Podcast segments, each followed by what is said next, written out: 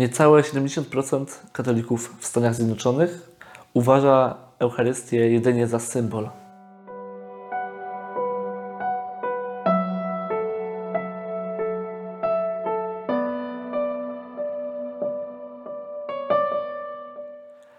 I mimo że w Polsce ta statystyka wypada pewnie dużo lepiej, to jednak pokazuje to pewien ważny problem i to dużo szerszy niż mogłoby się wydawać. Przyczyna, jaka wpada mi do głowy, dlaczego tak się dzieje, jest prosta. Ludzie nie ogarniają tego, co się dzieje na mszy. Eucharystia stała się dla wielu tylko pewnego rodzaju spektaklem, grą gestów i, i postaw, y, różnego rodzaju symboli, które pewnie mają jakieś znaczenie, ale kto by to zrozumiał? Dlaczego tak się dzieje? Przyczyn jest wiele. Pierwsza z nich, moim zdaniem oczywiście, to jest brak wiedzy. Tak jak mówiłem w odcinku o świadomości, właśnie ta świadomość to jest nic innego jak doświadczona wiedza. Więc żebyśmy y, jako tą Eucharystię świadomie przeżywali, musimy też jakąś wiedzę na ten temat mieć. To nie jest tak, że ja sobie przyjdę i, i będę od razu wiedział, o co chodzi, ale to wymaga ode mnie pewnego wysiłku. Powinniśmy włożyć ten wysiłek po to, by ten czas nie tylko spędzić, ale by ten czas przeżyć. Druga z przyczyn y, jest niestety trochę po drugiej stronie. Mianowicie jest nią taka trochę schematyczność niektórych kapłanów podczas sprawowania Eucharystii. Trudno jest świadomie i w takim skupieniu przeżyć Eucharystię, gdy teksty czytane z mszału są czytane pośpiesznie i, i bezmyślnie. Oczywiście tutaj nie oceniam żadnych kapłanów, y, którym takie rzeczy się zdarzają, bo ja też rozumiem, ciężko zachować taką właśnie pełną świadomość, pełne takie skupienie w czymś, co robi się, jakby nie patrzeć, dzień w dzień od czasem wielu lat. Ale nie mogę też pominąć tego tematu. Nie mogę nie powiedzieć, że taki problem występuje i jest częścią tego problemu, o którym dzisiaj mówię.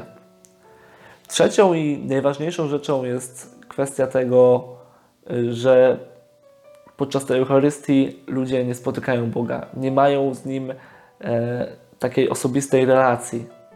Bo oczywiście można wkuć na pamięć cały mszał, przeczytać tysiące książek o Eucharystii i iść na mszę z jakimś naprawdę najbardziej świadomym celebrancem, jaki może być.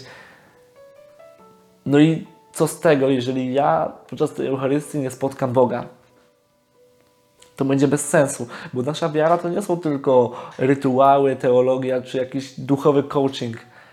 Chrześcijaństwo, jak mówił papież Benedykt szesnasty, to jest spotkanie z żywą osobą Jezusa Chrystusa. I ten temat pokazuje nam e, też e, kolejny ważny wątek. Mianowicie to, że powinniśmy sami starać się cały czas non-stop siebie kształtować. Jakby nie patrzeć, nasza wiedza na temat wiary bierze się z katechezy, niedzielnych kazań i może jakichś rzeczy, które wynosimy ze wspólnoty, jeżeli do jakiejś należymy. Czy to nie jest tak, że my powinniśmy sami chcieć przyjąć więcej, uczyć się więcej, zainteresować się tą wiarą, kształtować się samemu? W tym bardzo pomocny jest między innymi internet. Ja kiedyś miałem taką, yy, taką rozkminę właśnie, jak uboga byłaby moja wiara, gdyby nie było internetu? Gdyby nie było tych wszystkich filmików na YouTubie, które oglądałem, e, jakichś dobrych treści, bez dobrych dyskusji z ludźmi o innych poglądach właśnie na temat wiary, bez jakichś takich codziennych e, sygnałów z mediów, takim z pozytywnym przekazem, e, które gdzieś tam wplatają się właśnie w tą, w tą naszą codzienność. Tylko pojawia się pytanie, czy ja z tego korzystam? Czy mi się w ogóle chce raz na jakiś czas oglądać jakąś dobrą treść na YouTubie, albo siąść i poszukać odpowiedzi na jakieś nurtujące mnie pytanie związane z wiarą. I teraz wrócę do początku tematu. Mianowicie ludzie często mówią, tłumaczą się, że no, nie rozumieją tego, co się dzieje na Eucharystii, no bo nikt im tego nie wytłumaczył. I pozwól, że zapytam szczerze, sprawdzałeś? Internet jest pełen świetnych materiałów na temat samej Eucharystii, od jej budowy, gestów, postaw, aż po to, jak wejść w ten głębszy charakter tego wielkiego misterium. Prostym przykładem jest choćby seria tutaj na Synaju Tajemnica Eucharystii, która od jakiegoś czasu się ukazuje, gdzie jest właśnie ukazane to sedno. Materiałów jest masa. Pojawia się tylko jedno pytanie. Chcesz?